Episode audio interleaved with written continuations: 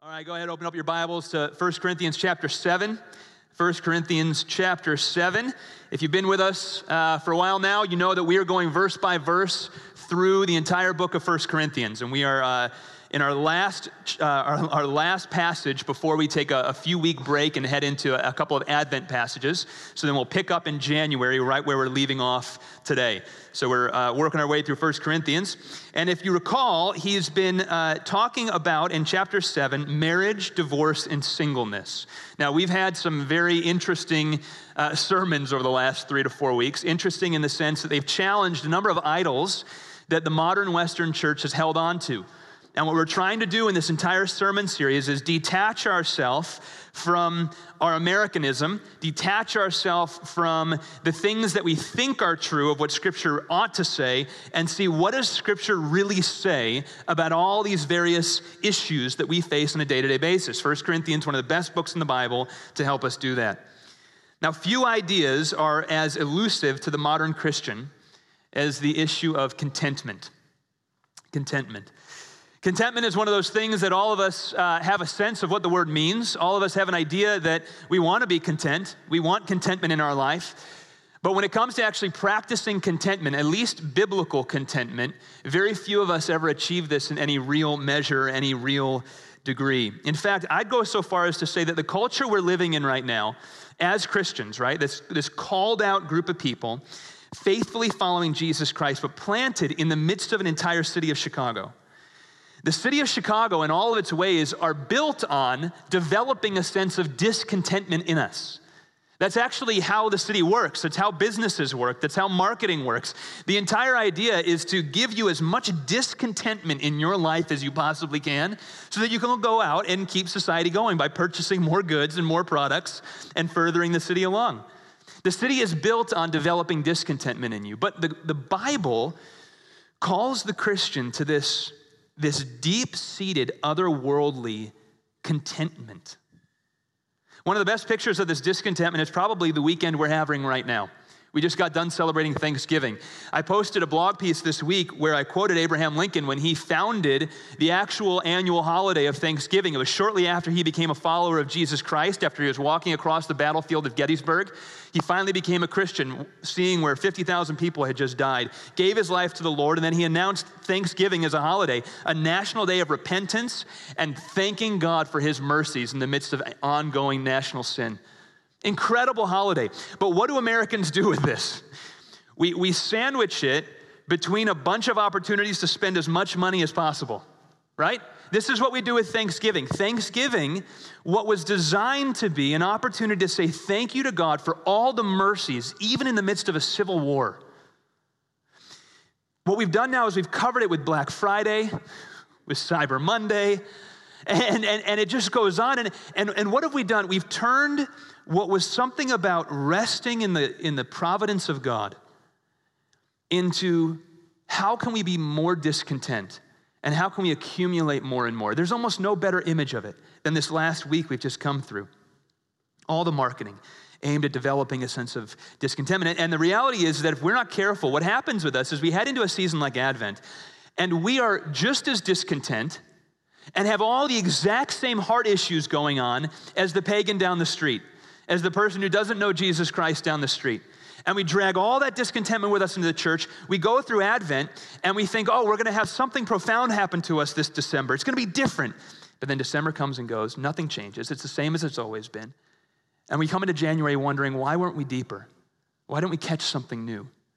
Perhaps it's because we didn't understand this idea of t- contentment. Let me pause this here and just ask you this What's causing discontentment in your life right now? Get past the goods and the products that are being sold to you. Let's get real for a second.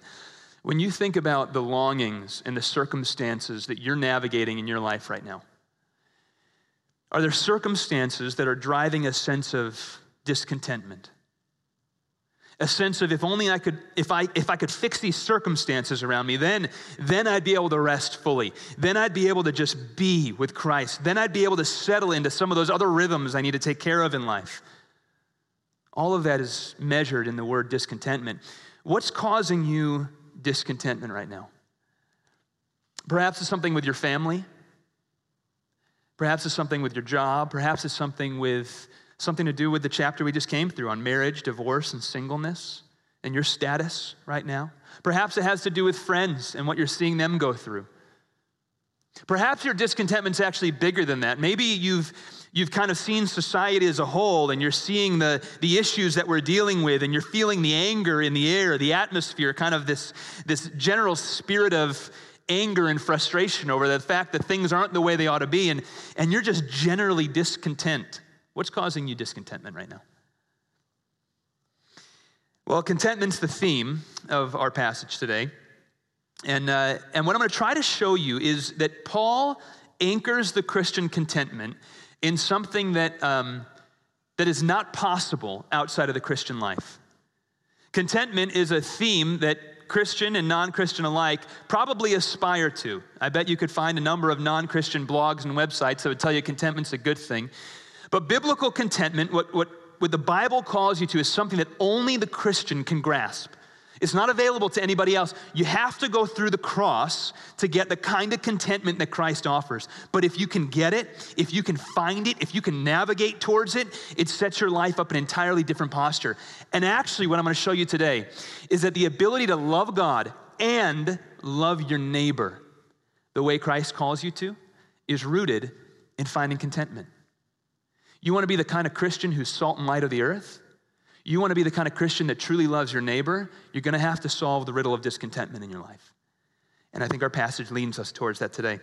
Here's Paul's main idea in our passage 1 Corinthians 7 17 to 24. As Christians, we must ground contentment in our calling, not in our circumstances. Hear that again.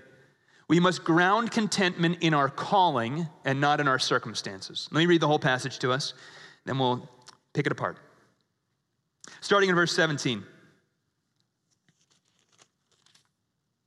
Only let each person lead the life that the Lord has assigned to him and to which God has called him. You're going to find that word called come up at least seven times in this passage, and to which God has called him. This is my rule in all the churches. Was anyone at the time of his call already circumcised? Let him not seek to remove the marks of circumcision. Was anyone at the time of his call uncircumcised? Let him not seek circumcision. For neither circumcision counts for anything nor uncircumcision, but keeping the commandments of God. Each one should remain in the condition in which he was called. Were you a bondservant when called? Do not be concerned about it. But if you can gain your freedom, avail yourself of the opportunity. For he who, has called, who, he who was called in the Lord as a bondservant is a freedman of the Lord. Likewise, he who was free when called is a bondservant of Christ. You were bought with a price. Do not become bondservants of men. So, brothers, in whatever condition each was called, there let him remain with God. Now, what he's going to do in this passage is he's going to give us one rule and then two examples to explain the rule to us. Here's the rule the rule is that we're to lead the life that God has assigned. Verse 17. Lead the life that God has assigned to us. Let me read it to you again. Verse 17. Only let each person lead the life that the Lord has assigned to him and to which God has called him. This is my rule in all the churches. Now, what does this language mean? Lead the life. That language has this idea of walking in all of life. Lead the life. It's looking at every aspect of your life. It's looking at your career. It's looking at your family. It's looking at the house you have. It's looking at all the aspects that make you you all the parts of your story that make you you, all the influences that have been in your life that have shaped you as you are today, as you sit in this room right now. He's looking and he's saying, Look, lead the life that God has assigned you in all those aspects, everywhere. There's a consistency to the Christian life. It's not lead a particular life on Sunday and then go back out into your world, into your job, and be somebody else when you go there. There's this holistic transformation of the follower of Christ that your faith follows you everywhere you go. You lead the life which He has called, which He has called, which He has assigned to you, and to which God has called him. Now, this language of being assigned a particular life, we've got to back up and evaluate that for a second. What does being assigned mean? It means that somebody else dictated your circumstances. Your life was assigned to you. Now, this, this really rubs up against the Western world a lot. Because in the Western world, we like our individualism. We like being the, the chief engineer of our own destiny.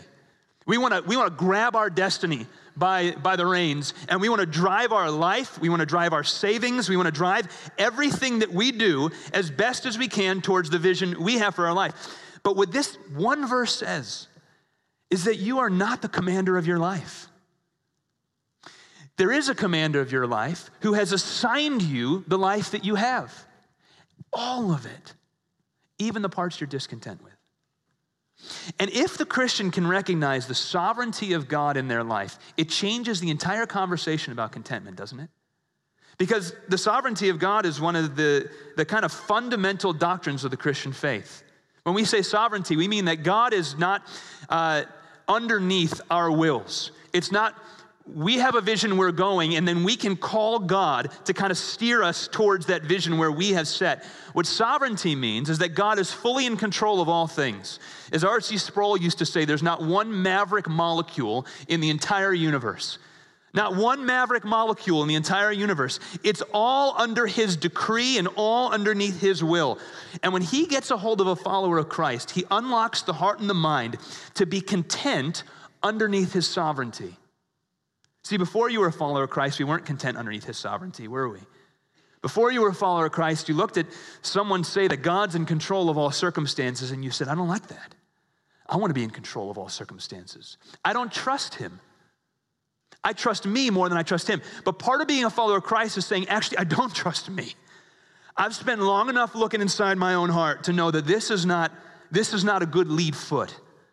But I'm going to willingly place myself underneath His good leadership and see how He leads my life through whatever comes my way. This has everything to do with God's sovereignty in which you were called. That language, it comes up seven, if not eight times, I think, in this passage. To be called to something. Now, we oftentimes speak of callings when we talk about vocational ministry. And so, my role as a preacher, as a pastor, I have a, calling into this ministry where the Lord kind of called me from my corporate job into what I'm doing right now. But every single follower of Christ actually has a calling on their life, according to this passage. Isn't that interesting? It, and, and, this is really important. When we use the language of calling to only speak about a pastor or those who are in ministry, we rob the body of what your life counts for. Every single follower of Christ has a calling on your life to do particular work that God has assigned you in particular relationships, in particular networks, with particular resources, with particular children, with particular circumstances around you. And as a follower of Christ, what every one of us does, preacher and banker and teacher and and housemaker alike, all of us together, we come into this place and we say, God, what have you called me to? I'm underneath your sovereignty, your love. You've assigned me something. And then we open our hearts to God and we say, God, reveal your calling on my life. Let me make good with what you've given me. We've been called. Now, that's the rule. The rule is lead the life that you've been called to, not seek out a better life, quote, better, what you believe to be better, not try your best to change your circumstances so you can be in a better position to then bless someone. No, no, no. Lead the life God has called you. That's the rule. Now he gives two examples, and these are interesting examples to say the least. The first example is circumcision, verses 18 to 20. Was anyone at the time of his call already circumcised? Let him not seek to remove the marks of circumcision. Was anyone at the time of his call uncircumcised? Let him not seek circumcision, for neither circumcision counts for anything, nor uncircumcision but keeping the commandments of God. Each one should remain in the condition in which he was called. Now, the, the scandalous significance of circumcision falls a little bit on deaf ears in 21st century because it doesn't quite have the same meaning it would have meant to the first century church, which was comprised of a lot of Jewish people and a lot of Gentiles coming, to the very, coming together for the very first time in this new community. Circumcision was the mark of the Jews in the Old Testament. Gentiles weren't circumcised in that day. Majority, usually, Gentiles were not circumcised. Circumcision was a mark given to Abraham in Genesis chapter 12, all the way back in the book of Genesis. When God started this whole thing off, he, he carved out a people for himself to be his own possession, to be a nation set on a hill. And he said, Here's the mark. I want you to take every male among you, eight days old when he's born, and circumcise them. And that circumcision, that physical marking, was to be a sign that they had been cut out from the nations to be their own people. And anybody who was circumcised was a part of that holy people of God. Well, now we come into the New Testament church where the wall of division between Jew and Gentile has been broken down, and there's this new community of the Jews who have the mark of circumcision and the Gentiles who don't have the mark of circumcision. And the word uncircumcision for Jews in those days was a bit of a slanderous term. Remember David when he fought Goliath? The famous line that David said when he fought Goliath in 1 Samuel 17? He said, Who is this uncircumcised Philistine, right? Who dares that he should defy the armies of the living God? It was a slanderous term for Jews to look out at non Jews and they'd say they're uncircumcised. They don't have the marks of the holy calling on them. Now, to make matters worse, in first century, nudity was a lot more common than it is today. There were bathhouses, there were sports arenas where everything was done, gymnastics events that were all done in the nude. So basically, I hate to say it this bluntly, but when you came together in a, in a church, you knew, okay? Everybody knew. There, there was no hiding this. All the guys would have seen each other and they would have known who was circumcised and not circumcised. Now, that's actually important context because this is saying something very clear to the community and is saying something about how we divide ourselves and how we find discontentment. He says to those who are circumcised, don't seek uncircumcision. Now, this is terrible, but there was actually a, a, thing that Jewish men used to do. We read about this in the apocryphal book of First Maccabees that Jews who were living in Jerusalem at the time were discontent and believed that Gentiles had it made and they didn't like being Jews. And so they went through this painful operation in those days called epispasm, where they essentially uncircumcised themselves. I'll let you look up how they did that on your own time. okay? But what they tried to do was mutilate their bodies out of a sense of discontentment. Now, why would a Jewish person in the first century church be concerned with mutilating, to be so discontent with their circumstances that, that they would actually go through the painful process of epispasm in order to better fit in with their community. What could cause that much discontentment in a human heart? Well, the Jews are looking in on this new community. They've always been a minority.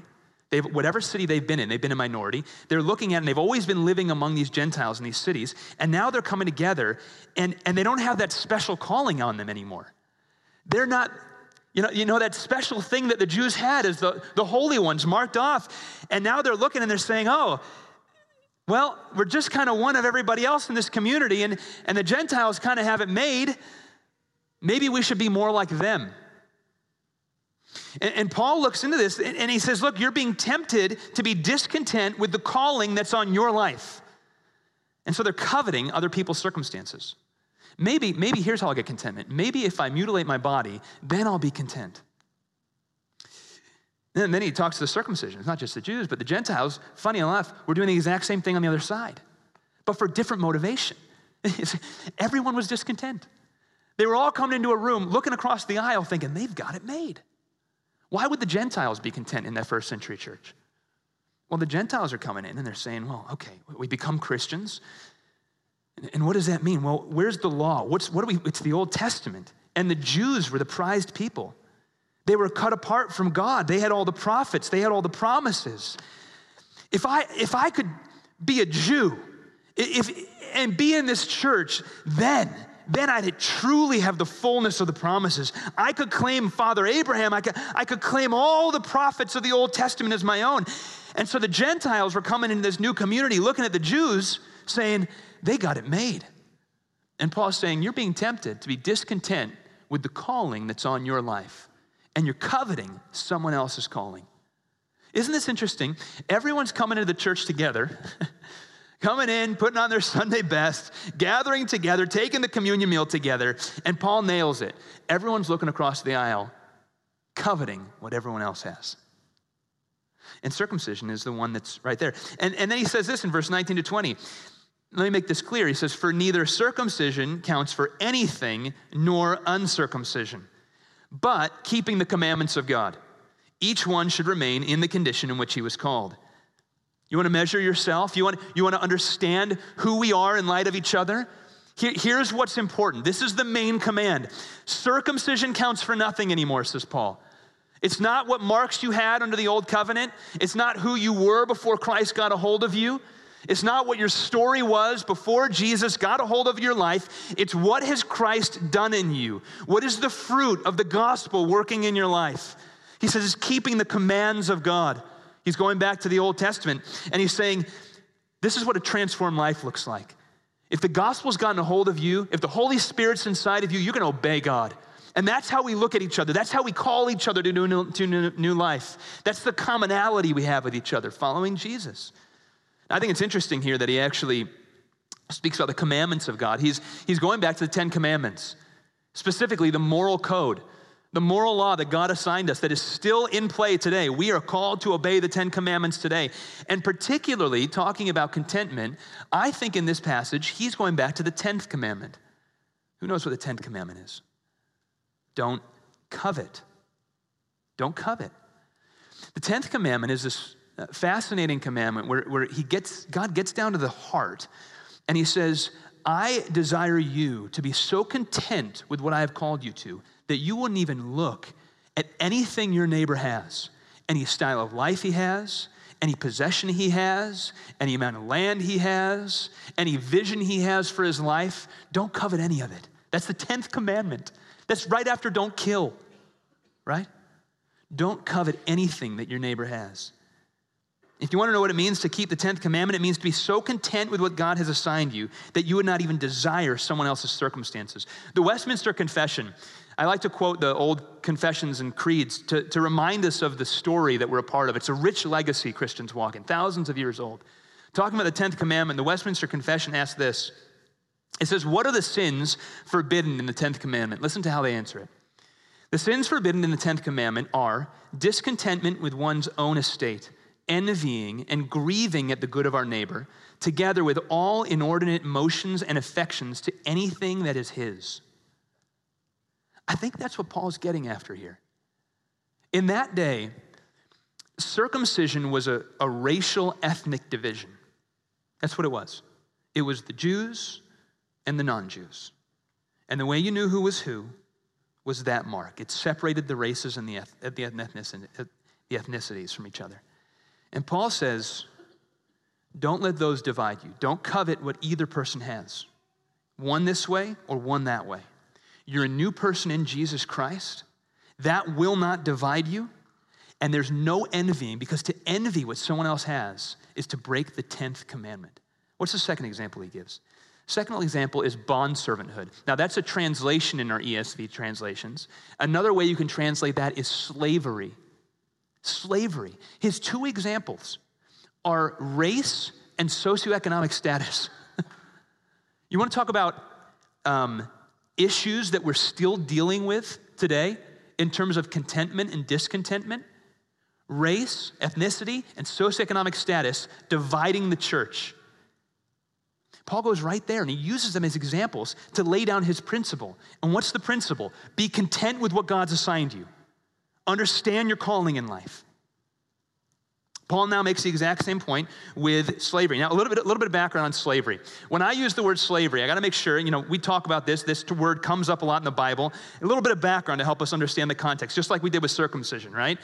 Slavery, by the time we get to first century, was a worldwide practice. In fact, it was a worldwide practice up until just a few hundred years ago when Christians took over politics and got things done and ended slavery around the globe. You can go backwards and look to guys like William Wilberforce and John Newton and some of the greats who began in England and then in this country left it going for many more years after that and ended up going to a, a war over it. But slavery was a global phenomenon that took place. It was an institution that was as normal around the globe in every nation as something like our modern day prison system. Okay, that's a good example. Many of us could not imagine a society existing. Our 21st century mind, you can't imagine a society existing without prisons. You'd say, Well, I, I don't get it. What would you do? How would it work? That's the mindset of what a first century person world would have looked like. They couldn't have imagined a society without slavery taking place. It's just, it was the institution. That's how it worked. But slavery looked very different than what we know of as American slavery. First of all, it wasn't race based most of the time. It, it wasn't what ended up becoming in American slavery. But second of all, it usually didn't last for a lifetime. It usually was not generational. You could usually earn your freedom. Many people opted into slavery because it was a bit of a welfare system. If you were at risk of losing your home, maybe you're going to be homeless with your family, you could sell yourself into bond servanthood into a wealthy family. And you could be their bond servants and take care of their needs, clean their home, take care of their properties, work for them for a number of years, and then they'd pay you and then they'd let you go, but you'd have a contractual slave agreement. Now, that doesn't mean that it was light. That doesn't mean that it wasn't bad. It was truly a property thing. You were considered property of the person who owned you. And there were a lot of abuses that took place, which is why this, as an example, is to me one of the most scandalous ideas that will push on our understanding of what providence and the sovereignty of God has to say. Paul goes into the slave system and he says, verse 21 to 23, were you a bondservant when called? That means when Jesus got a hold of you and made you a follower of Christ. Do not be concerned about it. But then he gives a little anecdote. He says, But if you can gain your freedom, avail yourself of the opportunity. Verse 22 For he who was called in the Lord as a bondservant is a freedman in the Lord. Likewise, he who was free when called is a bondservant of Christ. You were bought with a price. Do not become bondservants of men.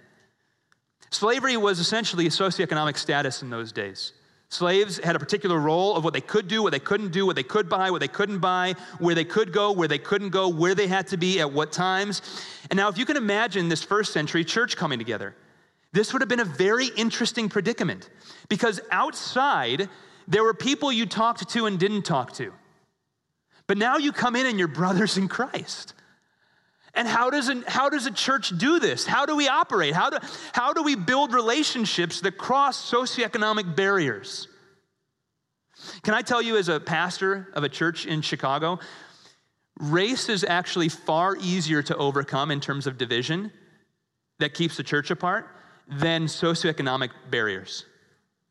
That's my, that, that, I don't know if I can support that by data. That's by my anecdotal perception of being a pastor in the city for nine years. Socioeconomic barriers oftentimes are greater barriers and divisions to true biblical relationship taking place, even than race ends up being. And, and Paul is getting at that here in this passage, and he's calling them to life together, and he's pushing on their categories of freedom. And he says to both of them, understand your calling. And the same principle applies. Were you a slave? Know that God's sovereign over your life and He called you while you were in that place. But he gives an anecdote here. He says, Look, if you can get your freedom, you're not stuck there. The Christian life is not one where you're frozen in a moment of time and you never move beyond the moment Jesus got a hold of you. This passage does not say, God got a hold of you, whatever your circumstances were, they're never going to change, you're stuck. That's not, the, that's not the idea here. Because he says right there, if you can get your freedom, go ahead, get it. But the bigger point is this don't be consumed with getting your freedom. Don't be consumed with that as your primary identity and mode of life. There's a higher identity you have, he's saying to the, person who's a bondservant in the first century church. That higher identity is being underneath the good sovereign hand of God and finding contentment in what he's called you to. Now, all week, this has pushed up against my sense of what the Bible ought to say. Because I think that's one circumstance that I might say Feels like you might make an exception on that one, Paul. Right? Feels like our understanding of contentment might be being stretched to its utter limits in this illustration. And Paul certainly does recognize that by giving us the verse that says, if you can get your freedom, go ahead and get it. Why? What's his verse there? Because you're already a freed man in Christ. He says, if you were called in slavery, understand this your new reality, despite your circumstances that you find yourself in, you have been called to a reality that is deeper and more profound than what your life is and what you're seeing on the outside in all of your circumstances. And that reality is that Jesus has changed everything about you and you're free in Christ. Galatians. Galatians says, For freedom I've been set free. I've been released from the shackles of sin. The deeper slavery you had, bondservant in the first first century was not the slavery you have to your master, it was actually the slavery you had to sin. You were, in, you were bound by it. You couldn't have gotten out if you possibly tried. But Christ has set you free, and that is your greatest reality. And now, underneath the good hand of God, find contentment in trusting that He is leading your life in a good direction. If He could break you from that slavery, can't you trust Him that He knows what He's doing in this moment? And then to equalize the playing field so that the freedman isn't over here saying, Yeah, just get on with it, slave. Right? He looks over here and he says to the freedman, you, You're a slave in Christ. Do you see what he's doing here? He's equalizing the relationship status between every single person.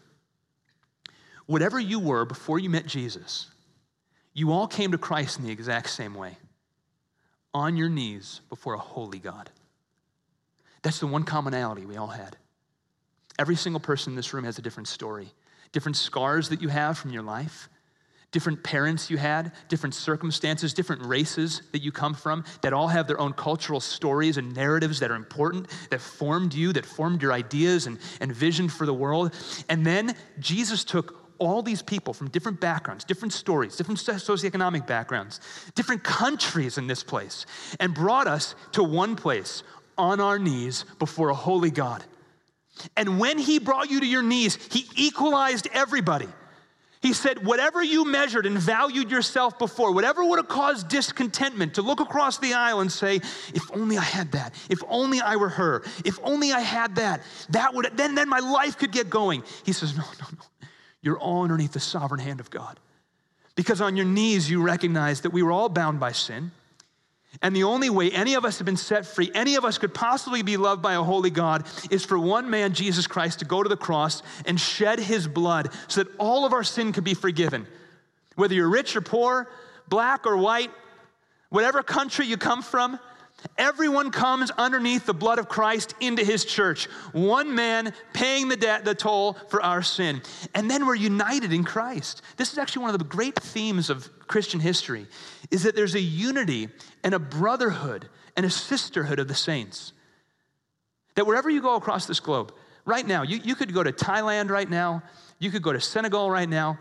You, you know what? You could go to where the World Cup is, where the nations are being gathered right now and you could go into the area where they're all lounging around the cafeteria, if that's where it is, and you could get Christians from every single different country, and despite all those differences, you'd have a higher reality in common with each other.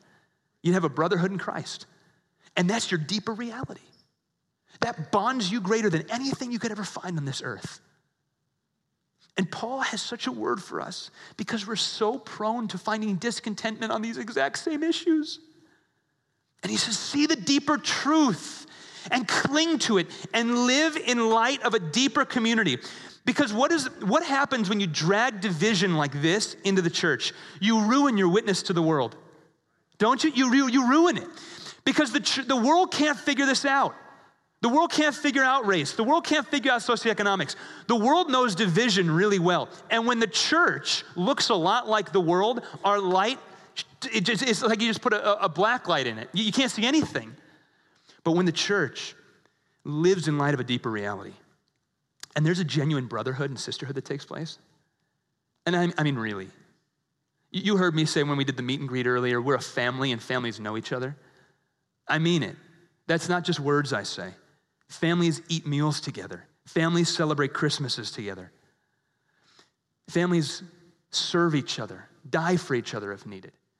When, when that kind of life together takes place, from people from all different backgrounds, all different stories, all different scars, all different types of parents, then the city looks in and they say, What got a hold of you?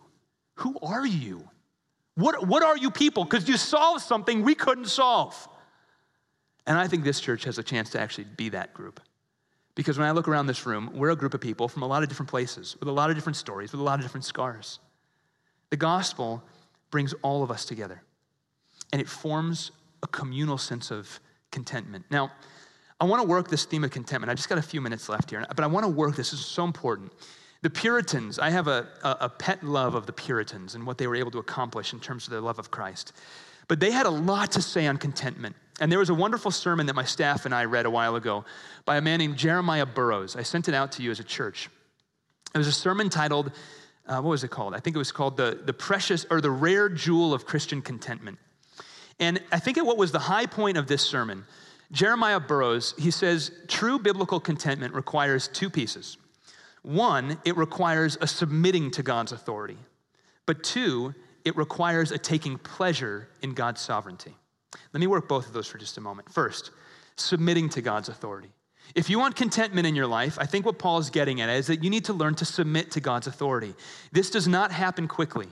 There is a natural inclination because of sin that takes place in the human heart that we reject God's sovereignty, even on the other side of following Christ. Now we have a new nature. We're following Jesus in a new way. But Paul shows us in Romans 7 that our old flesh still clings to us, and sometimes we get drawn into our old ways of thinking. And so, what we need to do is renew ourselves every day by putting on Christ, putting on the things of the Spirit, especially when it comes to contentment. Contentment is first submitting ourselves to God. What's causing you discontentment right now? What are the circumstances? The first part of contentment is, is looking up to a holy God and saying this You've called me into the circumstances in which I find myself in right now. Help me to place myself underneath your, your authority. I, I bow the knee. I'm, I, am i am not going to try to cajole my way out of this. I'm not going to try to try to manipulate my way through. I'm, I'm going to I'm going to find my, my place just submitted, knowing you're in control. That's a daily, that's a hard prayer to pray if you find yourself discontent today. Burroughs puts it this way Will you be above God? Is it not God's hand? And must your will be regarded more than God's? Oh, under, under. Oh, thou soul, get under. Keep under, keep low, keep under God's feet. You are under God's feet and keep under his feet. Keep under the authority of God, the majesty of God, the sovereignty of God, the power that God has over you. Keep under. That is to submit. Then the soul can submit to God when it can send itself under the power and authority and sovereignty and dominion that God, the God of the Bible, has over it. The first part of contentment, you want contentment, is learning to submit to God, but that's not it he then turns. Because you can learn to begrudgingly submit to God as a Christian. You can learn how to just go through life and say, well, I guess I just got to follow God. You know, this, I'd be miserable about it but, uh, but I'm submitting myself to God. He turns, he says, No, no, no. There is an abounding joy that you will find in your circumstances as a follower of Christ. And contentment is not just submission, but it's submission in joy to what God has called you to, no matter the circumstances. Oh, we got some work to do here, church. Finding joy in the midst of your circumstances, the key to your, the key to your contentment. Finding joy means whatever God puts in front of you, you're going to find and feel and taste and see the sovereign hand of God all over it. And because God's sovereign hand is all over it, you're going to look up, and because He's your highest pleasure in life, now as a follower of Jesus, you're going to find your greatest joy simply in knowing He's marching you through whatever you're going through in life, no matter how hard it is. No matter how difficult the circumstances are, no matter how much you wish you could change them, you're gonna find a joy. Because here, look, when you look at the things that cause you discontent and the things you might go after in life, they're like little lights tempting you. If you could just have this, if you could just have this. And then finding Jesus is like a supernova in your life. And then when we, when we get discontent, it's like we're taking our eyes off the supernova and settling for an eight, eight watt light bulb over here in the corner. If only I could just have this. Meanwhile, a supernova's blinding us above us, saying, just look, find yourself under here. And if you know the goodness of the supernova, of who Christ is and what he's called you to, you can look at any circumstance in life, no matter how difficult it is. And we got some difficult ones in this room. And you can say, My greatest pleasure is in submitting myself to your will, because any other place I don't trust. Burroughs says it this way Perhaps some of you may say, as David, It is good that I was afflicted. Not good when you see the good fruit that it has wrought, but when you are afflicted, to say, It's good that I'm afflicted. Whatever the affliction be, yet through the mercy of God, my condition is a good condition. It is the top indeed. And the height of this art of contentment to come to this pitch, to be able to say, Well, my condition and afflictions are this and this, and it's very grievous and sore, yet I am through God's mercy in a good condition, and the hand of God is good upon me, notwithstanding. See, this is the heart of a Christian. This is the heart of contentment. Let me, let me close by by suggesting something. We're heading into Advent, we've got a whole month ahead of us. And uh, the whole idea I just got after at the beginning of this, talking about Black Friday and Thanksgiving being this kind of silly juxtaposition. Well, if ever there was a juxtaposition, it's Advent being the great marketing scheme of the last 25 years. Advent will do one thing to you it will make you discontent if you let it. But what if we do something different this year?